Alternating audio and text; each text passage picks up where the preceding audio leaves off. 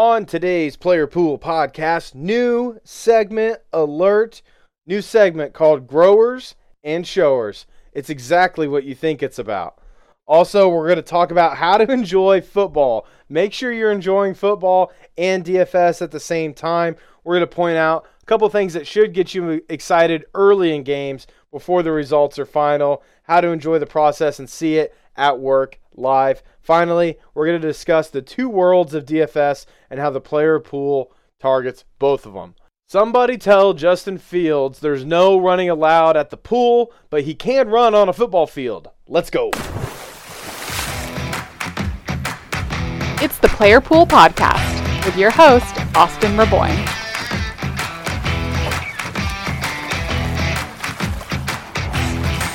Welcome back. Welcome back to the Player Pool. How is everyone doing? We are on two weeks of weirdness in the NFL. And as you all know, I have not had great success so far to start the year. And I have two choices.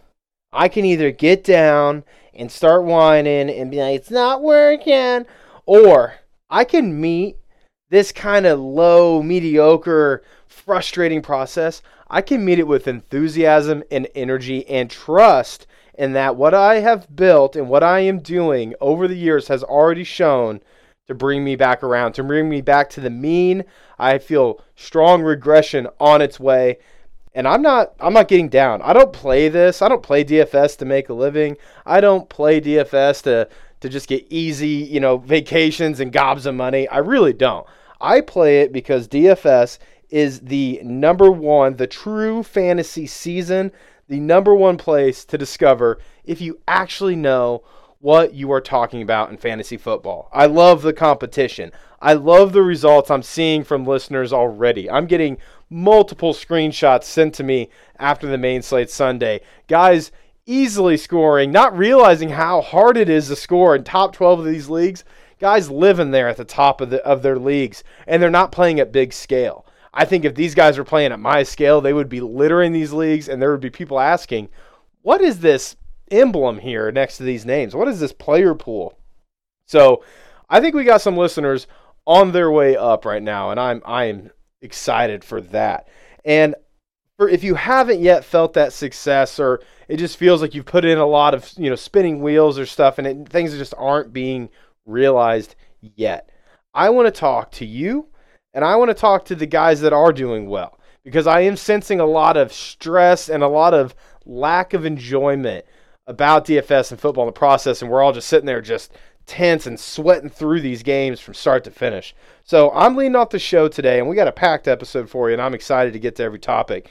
But I'm starting the show off with how to enjoy football and DFS. I got a couple things I just want to point out.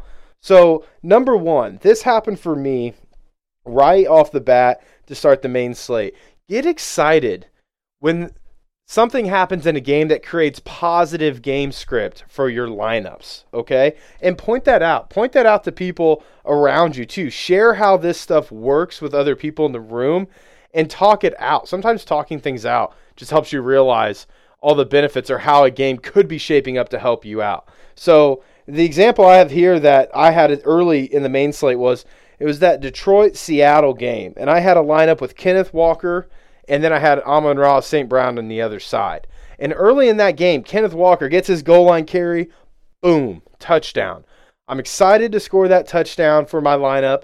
I'm glad Kenneth Walker's the guy, but but more importantly, I am excited that early in this game with so many plays and so much football ahead of us, we were already positioned for that awesome game script of the Lions having to pass more than usual and Seattle having to live off the run to try to kill the clock. So recognize little wins in your process because, you know, if it turns out over the course of the game, if that fully went the way you wanted and you got the result you wanted, so be it. You know, things happen. Maybe maybe those guys don't end up getting fed. I know Amon-Ra St. Brown kind of came in and ultimately underperformed because touchdowns started going to Josh Reynolds and and every other receiver but him. But you have to enjoy those little golden nuggets um, as you go. I really believe that. Secondly, I would say that as the games start, especially those noon starts, you have to just sit back and put DFS down for a second and just watch the games and enjoy the company around you. So for me, I'm in the basement, phone is face down on on the couch and I'm coming out of my walkout basement to the grill, making sure that I'm hosting for anyone who's over, making sure we're getting everybody fed. You know, that's kind of what I like to focus on from kickoff till about uh, about the third quarter. I kind of have it down where I'm kind of around the grill, in and out, watching the games, and I'll usually settle down on the couch about midway through the second quarter to watch them close the half in. So it's not all about end result in this process. It's about enjoying some of the process. Pick out little nuggets throughout games, and and you'll see how you're kind of positioned to just enjoy football a little bit more. So don't let DFS turn you into a giant stress monkey. Another thing I want to talk about, and we've seen this the last two weeks, and I think some guys have have noticed this in their lineup builds who are playing multiple lineups and are playing those stacked QB lines and then the naked lines. And if I had to guess, if anyone's had success over the last two weeks, it's been with a naked quarterback build. Why is that? Because the last two weeks we have basically had random outcome lineups placing higher where basically you're just trying to select this little perfect combination. Now, what I love about the player pool is overall, as time goes, the game stacks are going to start hitting. I mean, a lot of listeners this week, myself included, had two ish game stacks. I know I had two game stacks that absolutely crushed, and then I just missed on filling out my exposures. But the beautiful thing about the player pool is you are going to cover both worlds because to me, the pro level world, the the next step up is truly learning how to correlate and how to play the proper level and amount of game stacks, mixing in with filling in some individual player picks. That is truly the elite next step. That is how the big sharks play. But everyone, just like everyone's heard a story, that one guy he went to the casino, pulled one lever on a slot machine and won thousands. Everybody is going to have their day where they pick the right combination of nine guys and score high in a contest. But I am telling you, that way is the way to unsustainable DFS play. Trust me, I've burned years learning that lesson. And the sweet thing about the player pool is yes, you're going to go down and make those quarterback game stacks. But the naked quarterbacks that you still play, that you use more to select players, is still going to keep you in that realm where you aren't so tied to games. It's the best of both worlds using the player pool. I truly believe that, so keep that in mind. Lastly, we are past week two, and it is time now to get better at honing our player pool, tightening up our player pool, and this is this message is directly aimed at yours truly. Getting better at diversifying lineups and really covering exposures. So, what do I mean when I say cover exposures? I now, in this process, you've learned how to make a player pool. You've done it. You've probably done it more than three times. I mean, I know I have. I made an early one just for the show's sake to give an example. So, you've made your player pool. By now, you've also made your lines. You've experimented with game stacking. You've seen the positives and the negatives of both sides of that. But what we haven't talked a lot in depth on, and this is kind of hard to convey just by word of mouth. But when you're done making your lineups, you now you now need to hold your lineups in front of your player pool and go through and make sure did you cover everybody in that player pool that you absolutely could. It's like you took a, a, a butter knife and you dipped it into the jam that is your player pool and you're trying to spread it on a piece of toast. The goal is you want to cover as much of that toast with as much of that jam as you possibly can. Now, I don't mean to jam players into your lineups. They still need to make sense. See what I did there? But there comes a time once the lineups are built that you got to look and say, okay, who did I miss? Who can I afford to leave out? And that is a again a stupid error I made last week where I could have put a little more work in and diversified my tight end and Dameon Pierce. And instead I played 100%. Idiotic. So now that you can build your lineups, now that you can make them make sense to yourself, now it's time, once the lineups are built, and there's a difference between covering exposures and tinkering, okay? Covering exposures means you've built your initial builds, and without taking in any more information from the outside world, you're looking back at your player pool and realizing that, oh, I didn't include Bijan Robinson. Better get him in a lineup. Where does he fit? You know, where does it make sense for him to go? Or, as I should have done, oh, Kyren Williams available. Are there value plays that I'm not expecting much from that I can just kind of switch around and insert him in to kind of just create more of a 50 50 outcome rather than all eggs in one bas- basket? So, just briefly, that's what I mean by covering exposures. When you're done building your lineups, put put your lineups up on a screen, put your player pool next to it, and just see, hey, who else could I have fit in here? Because you'll normally walk down the normal decision tree and lead to the usual suspects. Also, establishing your foundation will lead to usual suspects. And I truly believe you should make your first builds and quite frankly have 100% exposure to, to guys on that first initial build. But once all lineups are built, man, you got to come back across, look at that player pool and say, could I fit more Amon-Ra St. Brown in? Could I fit more Tee Higgins in? You got to ask yourself that question. And if you just straight up didn't touch a player, you got to see, well, do I really need two Joe Mix, two Joe Mixons, or should I have a Joe Mixon, Josh Jacobs? How does that affect my lineups? Of the two lineups I'm talking about here, is there any chance at correlation? The answer doesn't always need to be yes, but at least ask yourself that. So going forward, let's take the next step in our lineup construction. And once the initial and the timeline of when you decide to do this is so important.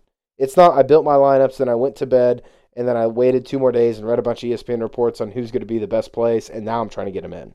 It is back to your player pool, initial builds only. You're not taking in any new information at all. Hey, who did I not get in in this player pool? So let's all take that next step together.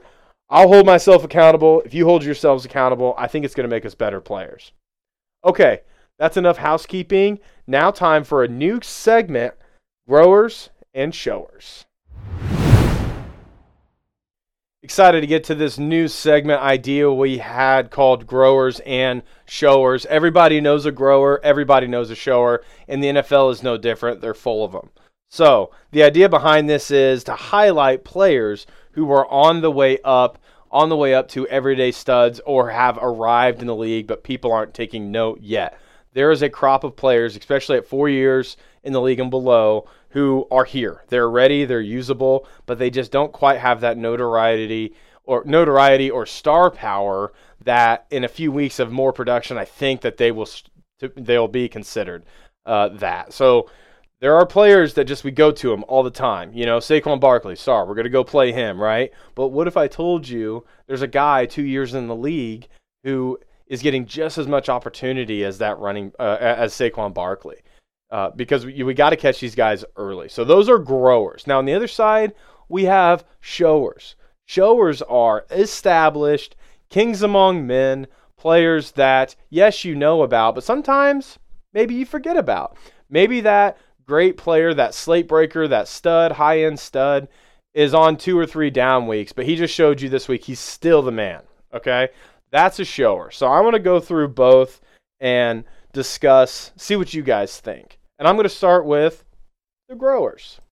Our first grower is Kyren Williams, running back with the Rams.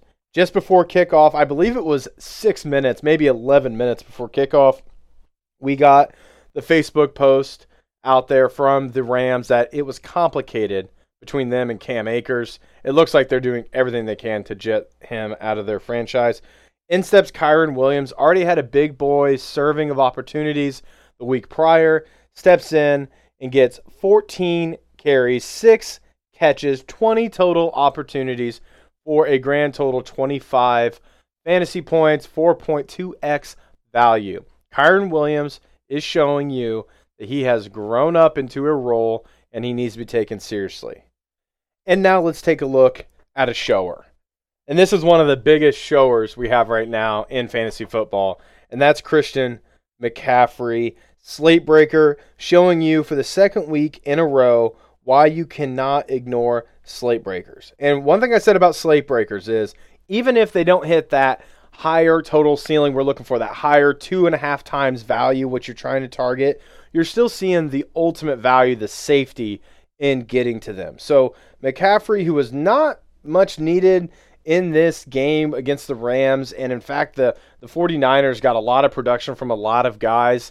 And as we saw with Amon-Ra St. Brown, when other guys get their scores, it hurts Amon-Ra St. Brown's production, the difference between a guy like Amon-Ra St. Brown, who I consider a high end stud, and a slate breaker is a slate breaker still gets his even if he's not scoring the touchdowns, even if his teammates have success as well. So there's Christian McCaffrey. Week two now, he's giving you 2.2x value, but that's still solid for 21 fantasy points and top of the leaderboards in fantasy. Christian McCaffrey, he's just showing you what he's always gotten. All right. Back to the growers. Brian Robinson, second week in a row, he's finding the end zone.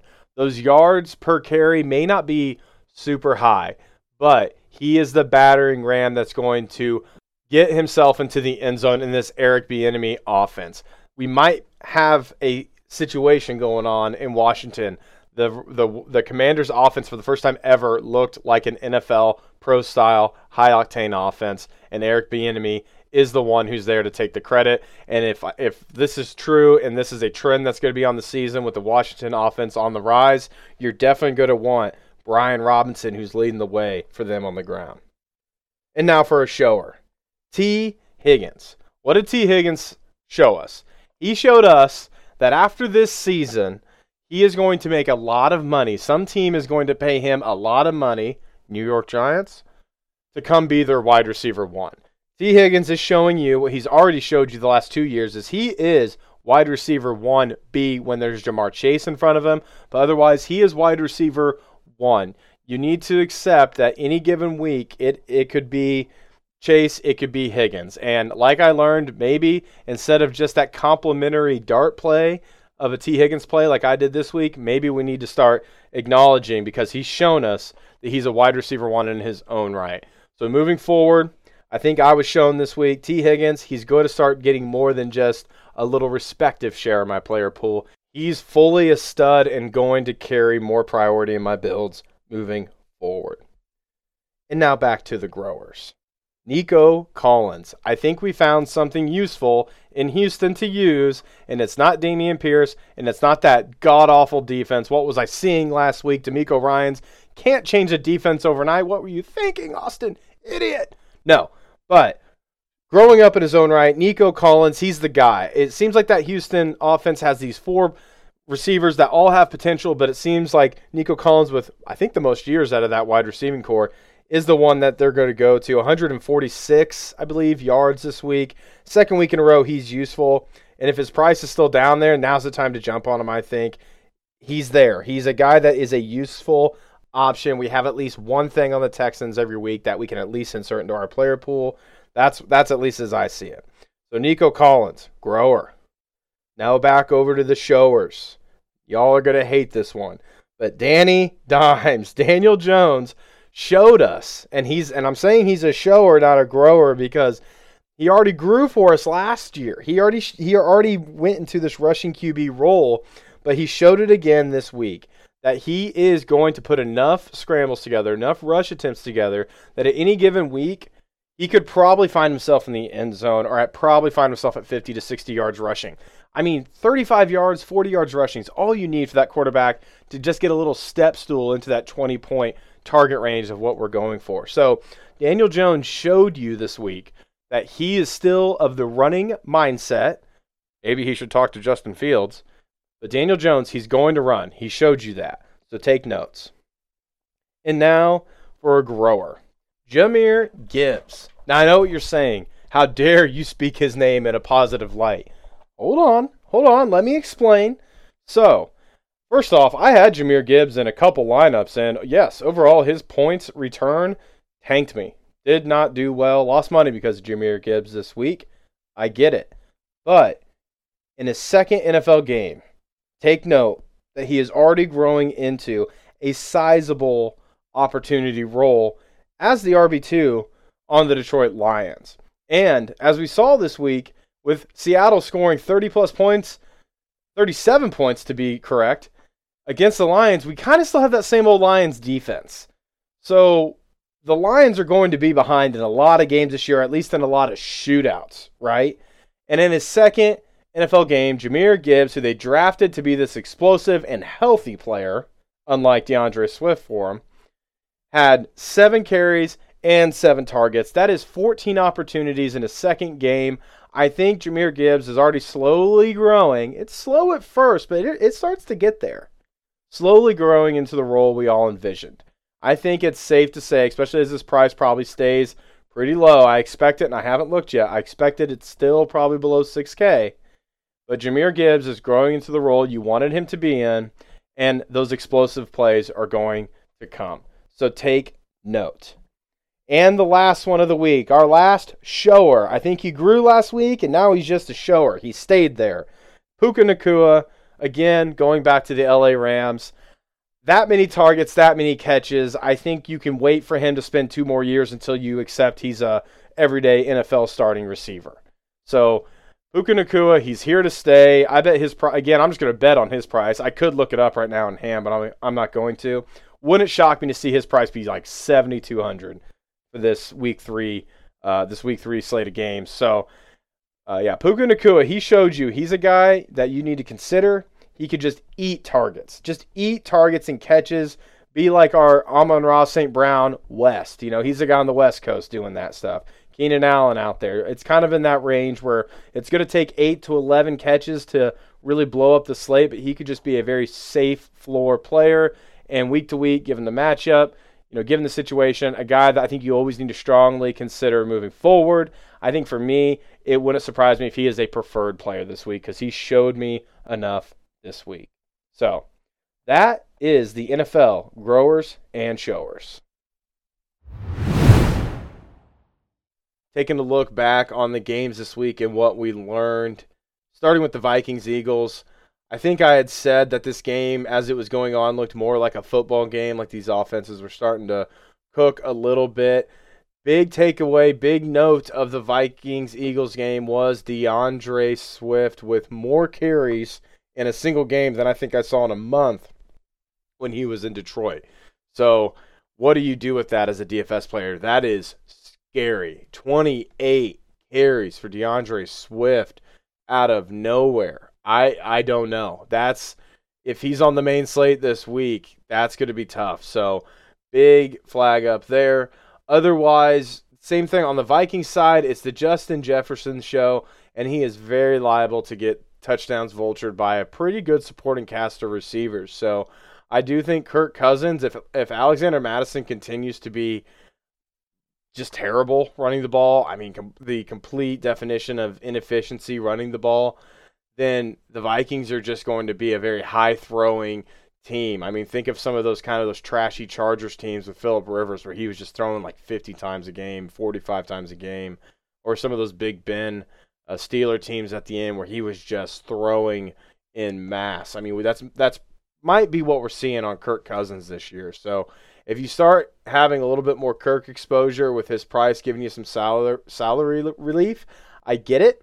Uh, not a place I would go for a quarterback, though, but a lot to take from that Thursday game. I think we have a big headache. The reason D'Andre Swift is such a headache is 28 carries is is higher than any slate breaking running back got this week. But he's liable to get seven touches next week. At the same time, he is definitely not the goal line option or even inside the 10 option.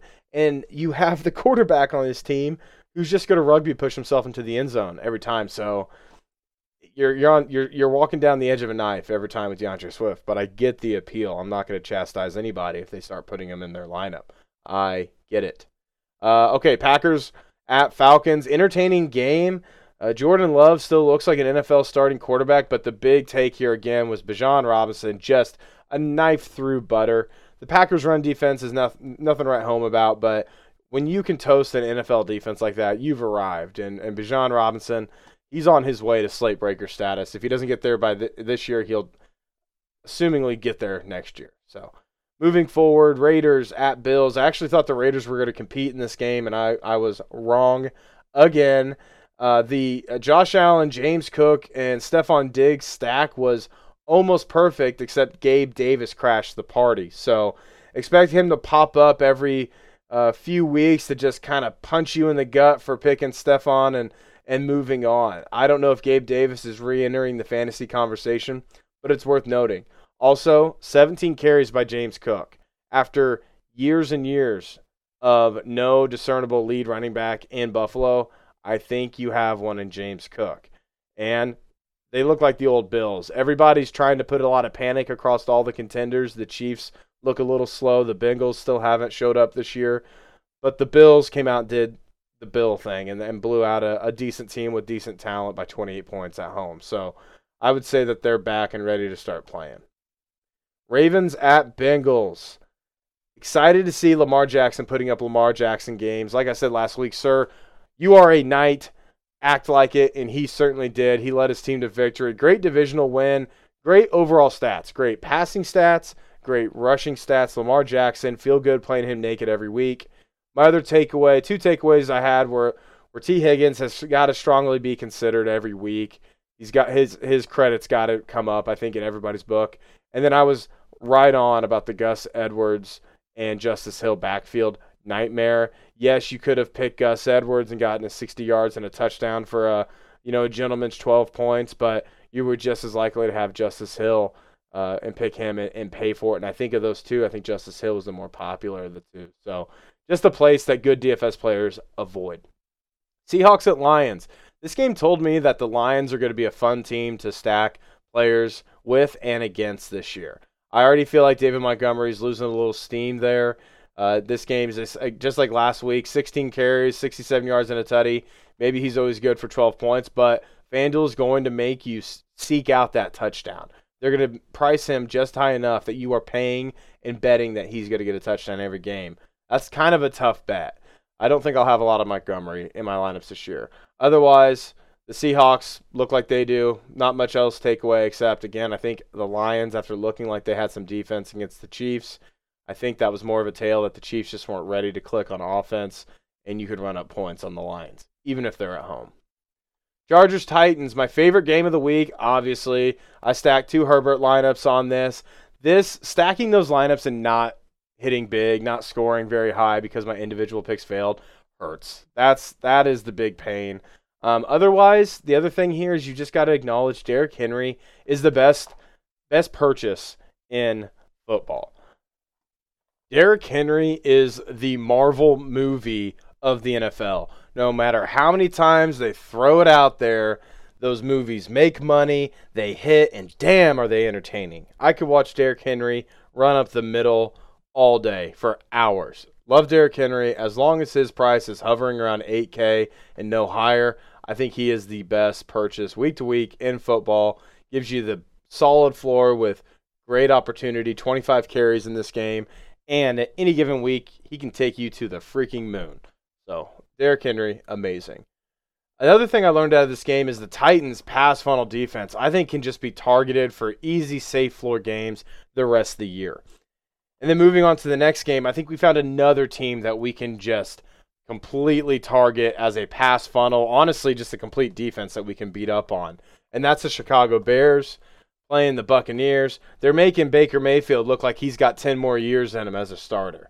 Uh, the Bucs went off. They got everything they needed easily. Rachaad White, who let me down, I went back to the well this week, got rewarded. 17 carries, 73 yards, touchdown. Mike Evans looks great. Uh, had almost a 171 yards, touchdown on just six catches. So just big gouge plays on the Bears all day. And then let's talk about it. Justin Fields, what are you doing? Okay. I will say this. He's up one more time for me as a naked quarterback where it just you automatically play him as a naked quarterback, get him a line. And I'm only going to do it this week, not because of what we've seen so far this season, but because I hope he gets in to the film room with coaches this week and they point out all this open space around him called grass. And I hope they tell him he can run through those. And if he runs forward, he can cross things called first downs. And then first downs will occasionally lead to touchdowns.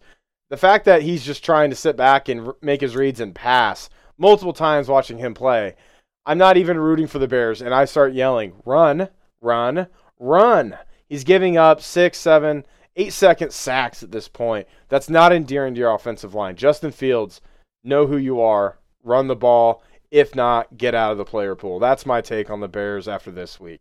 Getting a little fed up. Moving over to the Chiefs and Jaguars. I how do you say Jaguars by the way? You add wars in there? or ours in there. What does that say about you? I don't know. Jaguars. I'm a little bit of both. Anyway, just like I don't know how to say the Jaguars, it still looks like the Chiefs and Jaguars don't know how to consistently deliver a high octane offense. I know a lot of people were attached and drawn to this game. I only went after one piece of Ridley, one piece of ETN, and paid for it.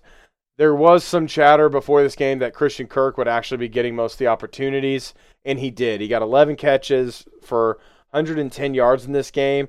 I think it's worth researching this week what role, what type of receiver is Christian Kirk in this game? Did he play out of the slot? Where was he coming from? And try to find similar instances across the Chiefs' next few opponents. Um, the Chiefs, on the other hand, Patrick Mahomes won them this game. I mean, he did.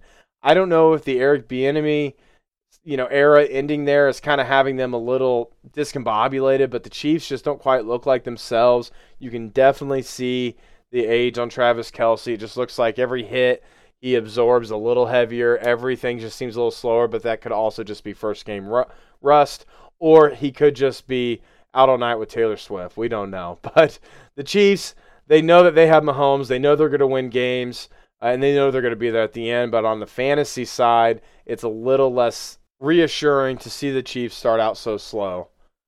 We'll see how they progress next week. Next game, we have Colts at Texans. We learned that the Texans defense is not there.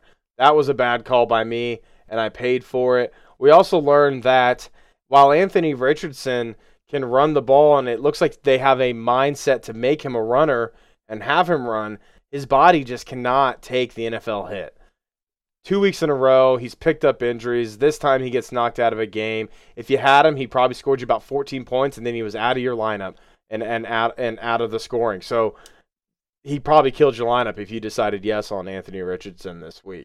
Otherwise, yes, Zach Moss had a good game statistically. Maybe if the Colts' offensive line and run game seems viable and he's still the guy, I don't see them ever going back to Deon Jackson ever. He is third string or practice squad by the end of the, end of the year. It should be a Zach Moss show, and the Colts should be happy. They scored 31 points at home. Uh, I'm sorry, on the road at a divisional rival, and they were able to control the game from start to finish and run the ball well. So, kind of a reassuring sign of life out of the Colts. Maybe Zach Moss becomes useful as we continue forward. Other than that, though, still nothing to use on the Colts. It's a, it's a shaky place to go. 49ers at Rams. Christian McCaffrey obviously showed up. We've kind of covered these players already. Puka Nacua, you got to give him his due. He's he's going to be priced as a stud player moving forward. Other than that, just a lot of passes and completions thrown to Matt Stafford that outside of Nacua just don't really have any impact. Higbee doesn't seem very involved. Van Jefferson might have reached his potential, and we just never noticed. He's not making an impact in the games at all two teams here with tons of star players on them and couldn't have less fantasy fantasy options viable. So, still trying to figure this team out. Giants at Cardinals. This was a steaming garbage can until the end, and nobody had any expectations on this game at all. But here we are again. James Conner killing you with opportunity. It's such a risky play because FanDuel is going to price him just low enough to be enticing to you. But at any given Sunday, the Cardinals can get absolutely blown out and get completely away from the run game. I think James Conner every single week faces a negative game script, negative matchup. So he's no matter what outcome he gets, he's not making my player pool while he's on this tanking Cardinals team. Same time, Daniel Jones, you might need to bump him up above the Kirk Cousins line and he may be flirting more with the Herberts and the Burrows of the world. Those if he's going to run like that, and all you're banking on is a touchdown pass or two with a rushing, uh, big rushing gain or rushing touchdown, I don't know. I think Daniel Jones is starting to become pretty viable in DFS. Moving on to the Jets Cowboys game, I stayed away from this game completely because I figured that the I kept hearing the Jets were the 1985 Bears, but apparently if your defense is on the field the entire game, it just doesn't matter because the Jets offense can't stay on the field. Garrett Wilson's already leaving the game early. It looks like the the Jets are about to close for business already. And on the other side, I would say this is reassuring to see from the Cowboys. They were able to exert their will.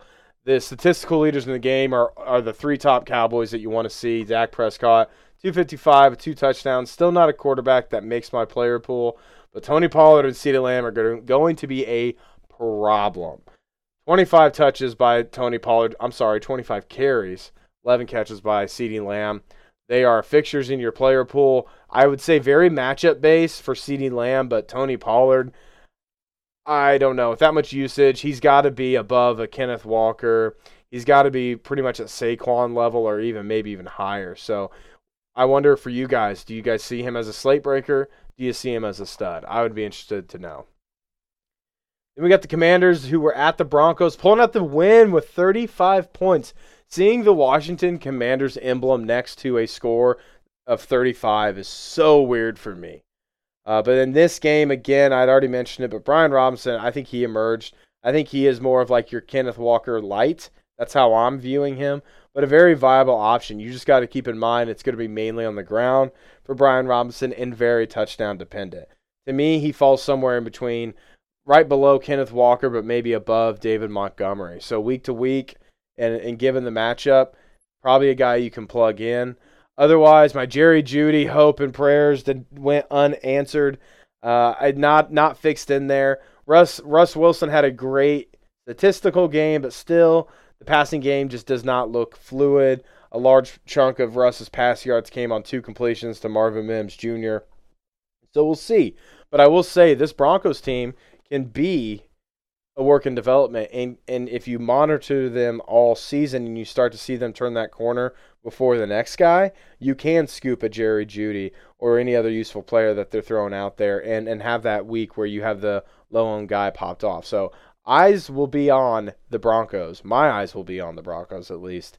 I want to see when it's time to play Jerry Jeudy. I know that that 11 catch, 150 yard, two touchdown games around the corner. I just didn't see it. It didn't seem close this week. Finally, we have the uh, Dolphins who are at the Patriots. I wasn't able to see a whole lot of this game.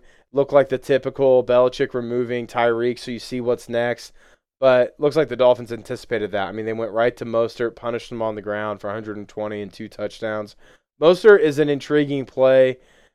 He's liable to get you seven touches, but if they're going to give him in that 15 range, I think he's useful. It's it's going to be a tough read, but on weeks where you need value, I think Mostert is a steady value plug running back that you can put in your player pool, put a value symbol next to, and if you need it make your lineup make sense, you're not dumb for putting him there. And just briefly on the last bit here, I was unable to see the Saints Panthers game, so I don't have much to say on that other than looks like the David Carr and Chris Olave connection is still well and alive. Hopefully, Chris Olave's price doesn't get too ridiculous. I think if it gets to 8K, you're starting to flirt with some danger there and some letdown. But on the Browns and Steelers game that's still in the fourth quarter as we speak.